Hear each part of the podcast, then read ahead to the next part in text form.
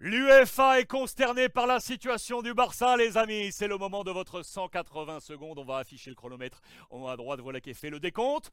3, 2, 1, c'est parti. Le cas est très grave. Séphérine, le boss de l'UEFA, dans les pages intérieures du quotidien Marca, assure ne jamais avoir vu ça.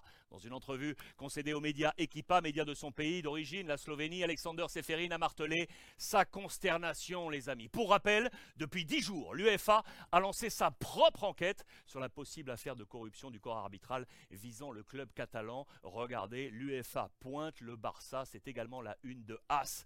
Mais attention, sachez que le club catalan, initialement attaqué à l'échelle nationale par la Liga, a décidé de contre-attaquer, les amis, pour une guerre totale. La une de Sport avec les deux incarnants, le président Laporta et le patron de la Liga, Javier Tebas. C'est simple, le Barça demande la démission de Tebas. C'est également à la une de Mundo Deportivo. Le motif Regardez ce petit papier paru hier, un peu anodinement, dans les colonnes de l'Avanguardia. Tebas aurait produit de fausses preuves aux services fiscaux chargés de l'enquête. Le Barça a sauté sur l'occasion, les amis. Mais Tebas persiste. Sport avance que le président de la, de la Liga ni les accusations de la Vanguardia qui, selon lui, a ainsi porté gravement préjudice à son honneur, à sa réputation, à faire à suivre. En attendant, demain, c'est le Classico sur la pelouse. Demi-finale retour de la Copa del Rey à Barcelone. Les Catalans qui se sont imposés, je vous le rappelle, 1-0 à Madrid. Nouvel épisode du duel. Xavi Ancelotti et pour le moment,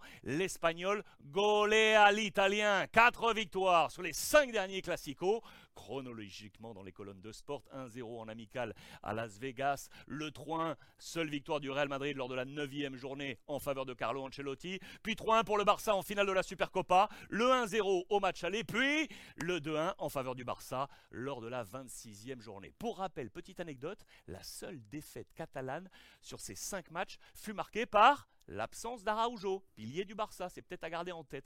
Duel également de buteurs, duel de neuf, avec Karim Benzema d'un côté. Regardez ce très bon papier dans les colonnes de Marca, la métamorphose de Karim. Allez jeter s'il vous plaît un petit coup d'œil sur la pastille déjà en ligne avec Pablo Polo, la grande plume du quotidien, vous dit absolument tout sur Karim Benzema. Face à lui, Robert Lewandowski, les deux meilleurs buteurs du championnat face à face. Classement Pichichi de la Liga, 17 buts contre 14 pour le français. Double page sport pour rappeler les 7 sur 10. 7 buts marqués en 10 matchs de Lewandowski face au Real Madrid, c'est complètement fou, avec notamment ce coup du poker, demi-finale de Ligue des Champions 2012-2013 avec le Borussia Dortmund. 4 buts marqués en 47 minutes. À noter également que comme lors du dernier Classico en Liga, il n'y aura pas de fameux déjeuner des présidents, les amis. Laporta et Pérez ne se verront pas comme traditionnellement. Florentino Pérez, pour rappel, ne s'était pas rendu à Barcelone le 19 mars dernier. Cette fois, décision de Joan Laporta pas de déjeuner, du coup Pérez sera-t-il là, oui ou non? Réponse demain au Camp Nou.